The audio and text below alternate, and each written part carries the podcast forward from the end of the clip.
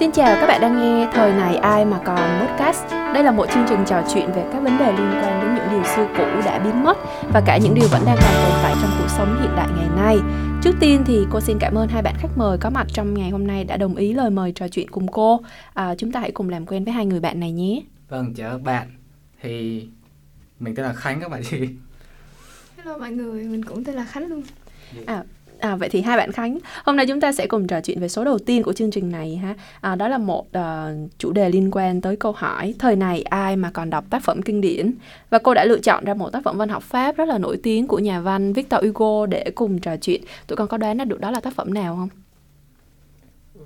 Nếu mà nói về Victor Hugo thì con nghĩ có một tác phẩm cũng có thể đúng với chủ đề cô đang nói như hôm nay.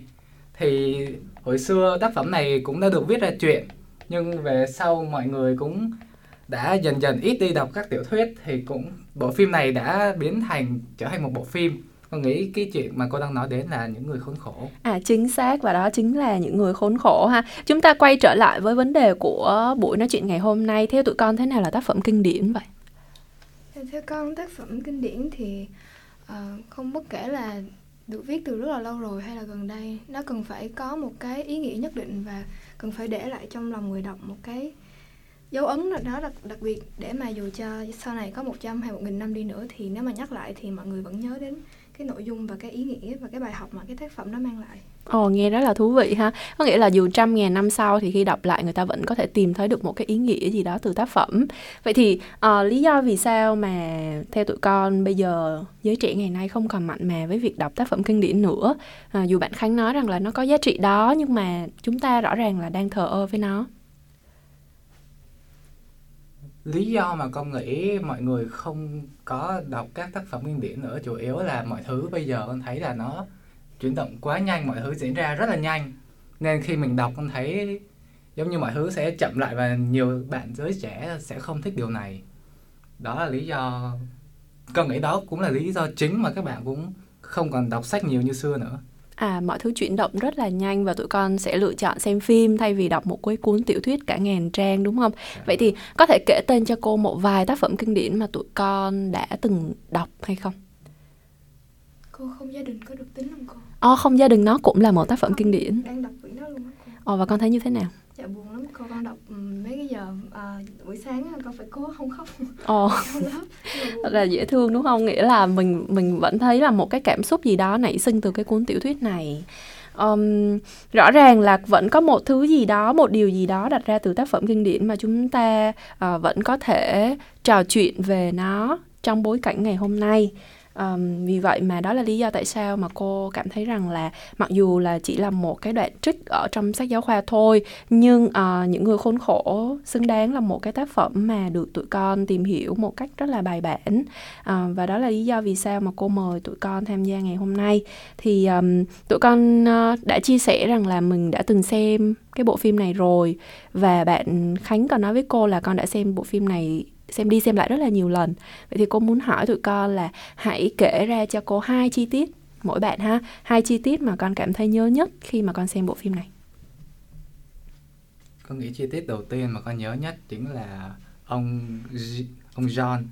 Ông John trong đây là từ đầu đã là một người tù nhân. Khi ông mới được thả ra ngoài do bị ông, gọi là, quản ngục hay là ông tướng quân đó đầy đì quá cho nên ông quay lại cuộc sống không được luôn ông cũng bắt buộc phải quay trở lại con đường trộm cắp.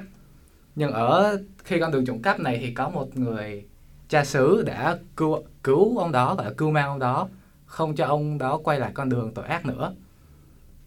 Và từ đó ông John hình như đã trở thành một người tốt luôn, một người, và ông lột xác đi, chuyên đi giúp đỡ mọi người thay vì trộm cắp. Con nghĩ đó là chi tiết mà con thấy hay nhất, hứng thú nhất. À, nếu mà à, với con thì cái chi tiết đầu tiên là cái cảnh cô Fantine hát cái bài I Dream a Dream. Tại vì đó là cái lần đầu tiên con nghe thấy cái bài đó và cô hát với rất là nhiều cảm xúc. Tại vì cô cũng là diễn viên con biết tới cô là diễn viên chứ con không có biết là cô hát. Và cái lúc mà cô hát cái bài đó thì con cảm nhận được tất cả những cái cảm xúc mà cô hát trong cái bài đó. Và đó là lý do tại sao con cực kỳ thích cái phim đó luôn. Cái uh, cái cảnh thứ hai con nhớ là cái lúc có một cái em con không nhớ cái tên lúc em lang thang nằm trong cái đội cách mạng đó Marius? Dạ không cái em bé em nhỏ nhỏ của em nhỏ nhỏ mà đó thì cái cái cảnh mà em đó đi nhặt đạn những cái người ở những cái xác đã chết rồi tại vì lúc này quân ờ, quân pháp bị hết đạn đó cô. Thế là em đó phải đi em đó phải đi uh, nhặt những cái viên đạn và em cũng bị bắn chết ở ngay lúc đó luôn. Thì con rất là buồn Ồ, vậy thì có một cái có có có ba chi tiết mà các bạn nhắc đến. Thì không biết là hai đứa cần nhớ đến cái đoạn mà cô Phan Tin cô cô hát cái bài I Dream a Dream đó là nó vào trong cái lúc nào không ta? Dạ, cái lúc đó là sau khi cô trao thân đi để à, bán thân để lấy tiền nuôi con gái mình à, à. cái em bé trong à, Khánh còn nhớ bài hát đó không con? Con cũng nhớ mang máng là có hát thôi chứ không nhớ tên bài hát là gì. Ừ, nhưng mà rõ ràng là có lẽ cô cũng giống khánh ở điểm này là cô rất là thích cái bài hát đó. Ở cái chi tiết là một mùa hè ha à, cô cùng với lại cái người bạn trai của mình đã tận hưởng một mùa hè nhưng rồi thì um, cậu ta đã để lại cho cô một cái nỗi đau rất là lớn. Um, và mùa thu thì cậu ấy đã biến mất. Thì đó cũng là một cái uh, chi tiết rất là làm cho cô cảm thấy rất là cảm động. Vậy thì uh, các bạn đều đã liệt kê ra những cái chi tiết liên quan tới người tù nhân Jean Van Jean, rồi là liên quan tới cô gái đáng thương là Phan Tin, liên quan tới cả trận chiến ở trong cái tiểu thuyết này. Thì cái cuốn tiểu thuyết Những người khốn khổ này thực ra là nó nói về cả hàng trăm nhân vật và mỗi người đều có một cái câu chuyện của riêng mình. Uh, và trong cái cuốn sách giáo khoa tập 2 mà tụi con chuẩn bị học thì chỉ là một cái đoạn trích mà thôi. Um, tuy nhiên cô muốn mở rộng nó ra và um, muốn tụi con tìm hiểu sâu hơn những cái khía cạnh liên quan tới bên ngoài cả cái đoạn trích này nữa. Và cô đã chuẩn bị ở đây ờ, một hai cái một cái bộ câu hỏi um, và liên quan tới bốn con số. Thì tụi con sẽ nhận cái bộ câu hỏi này ha và sau đó thì tụi con sẽ thử xem coi là bốn con số mà cô đưa cho tụi con nó có liên quan gì tới cuộc đời của Victor Hugo nè tới um, uh, cuốn tiểu thuyết mà Victor Hugo uh, đã viết. Dạ, chúng ta hãy cùng nhìn những con số này nha.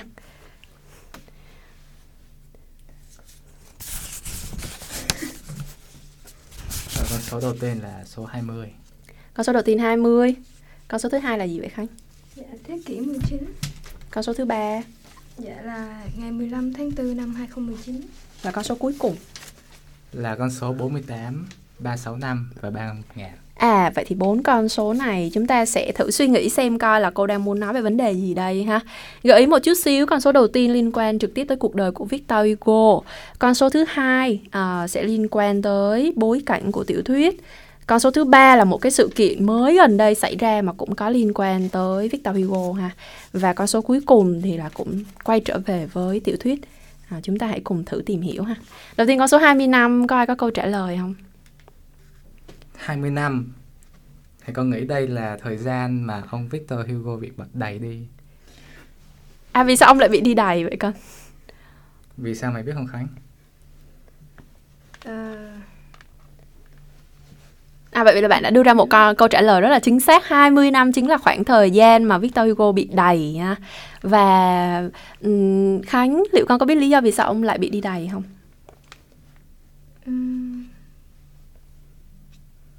Con cũng biết nữa cô À, nó nó là một cái sự kiện liên quan tới chính trị và Victor Hugo tuy là một nhà văn nhưng ông cũng là một người đặc biệt quan tâm tới các vấn đề chính trị của nước Pháp à, và đó là lý do tại sao mà ông à, phải sống một cuộc đời lưu vong bởi vì liên quan tới cuộc đảo chính Louis Napoleon.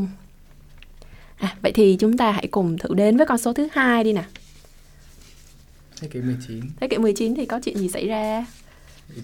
Hình như thế kỷ 19 là nơi mà bối cảnh của câu chuyện những người khốn khổ được tạo ra. Có phải không cô? À, bối cảnh và ban nãy bạn Khánh có nhắc đến một cái chi tiết liên quan tới một cậu bé đi nhặt nhặt uh, nhặt đạn và um, nó làm cho chúng ta nhớ đến sự kiện lịch sử gì của Pháp không con?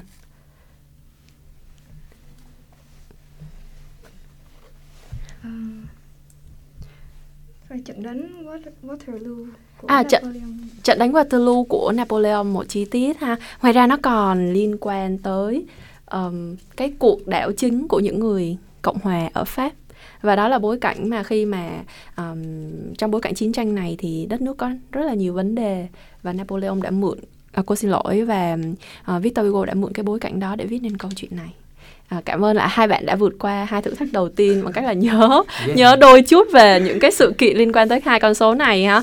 Um, con số tiếp theo nè. 15 tháng 4 2019. 15 tháng 4 2019 có chuyện gì xảy ra đây? Dạ hình như là đây là sự kiện nhà thờ Đức Bà ở Paris bị cháy đúng không cô? À chính xác ha, đó chính là sự kiện nhà thờ Đức Bà ở Paris bị cháy và theo con thì tại sao cái sự kiện này lại liên quan tới Victor Hugo? Nghĩ cái về chuyện nhà thờ này con nhớ mang máng là Victor Hugo cũng từng viết một tiểu thuyết liên quan đến cái nhà thờ này. Con còn nhớ tên không? Không nhớ mà, mà hình như nó về một thằng gù. À chính xác hả? Thằng gù nhà thờ Đức Bà. Đúng rồi, đó chính là thằng gù ở nhà thờ Đức Bà Paris và người ta nói rằng là chính nhờ cái cuốn tiểu thuyết này của Victor Hugo thì nhà thờ Đức Bà mới được biết đến trên rộng rãi trên toàn thế giới.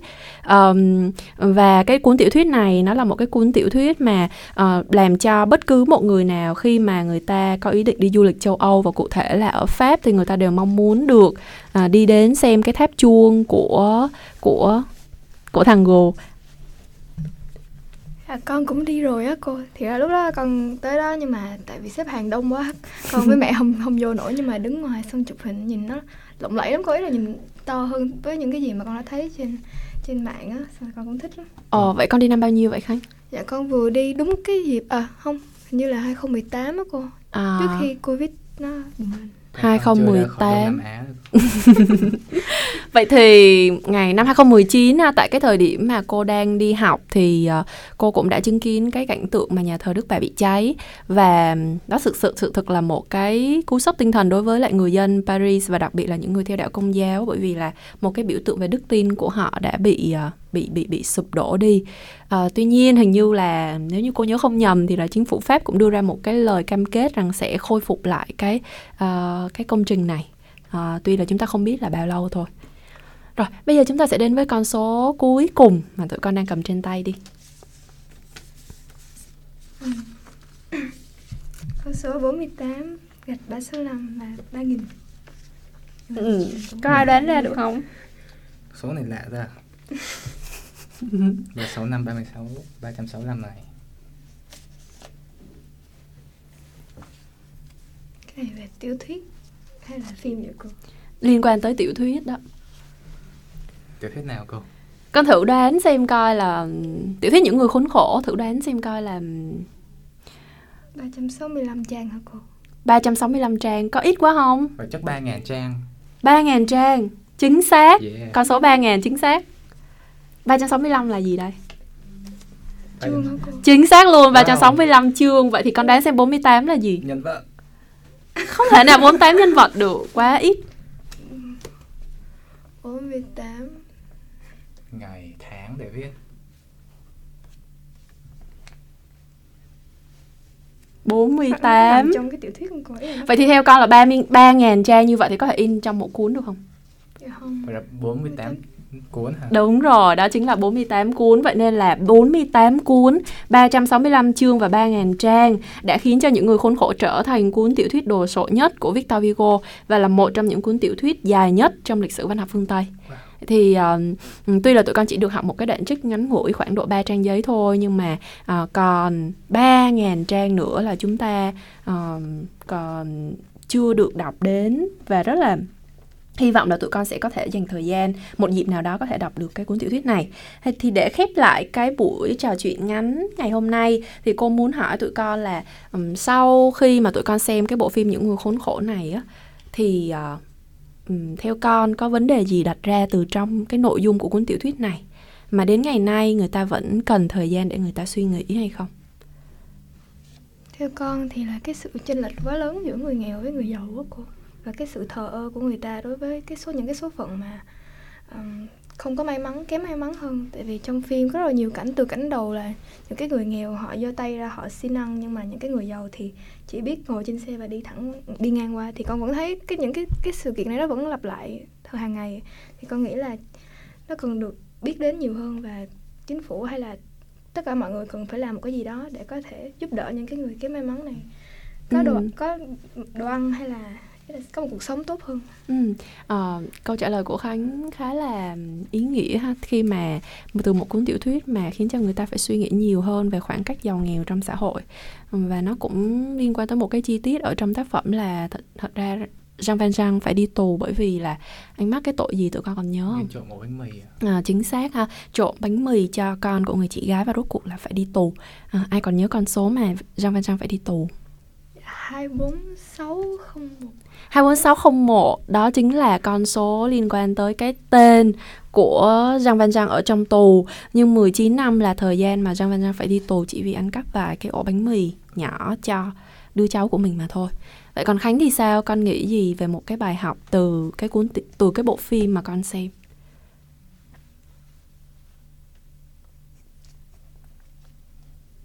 Dạ cô để cho con vài giây suy nghĩ xem con rút ra được bài học nào từ bài bộ phim này. Con xem bao nhiêu lần rồi Khánh? Con xem hai lần cô. Hai lần, hai lần chứng tỏ rằng là con cũng rất là thích cái bộ phim này rồi đó. Dạ rất có thể nhưng cũng có thể vì HBO chỉ có lúc đó thời gian con coi giữa chiều với đó. Trời ơi, một câu trả lời thật thật chân thực. Ừ.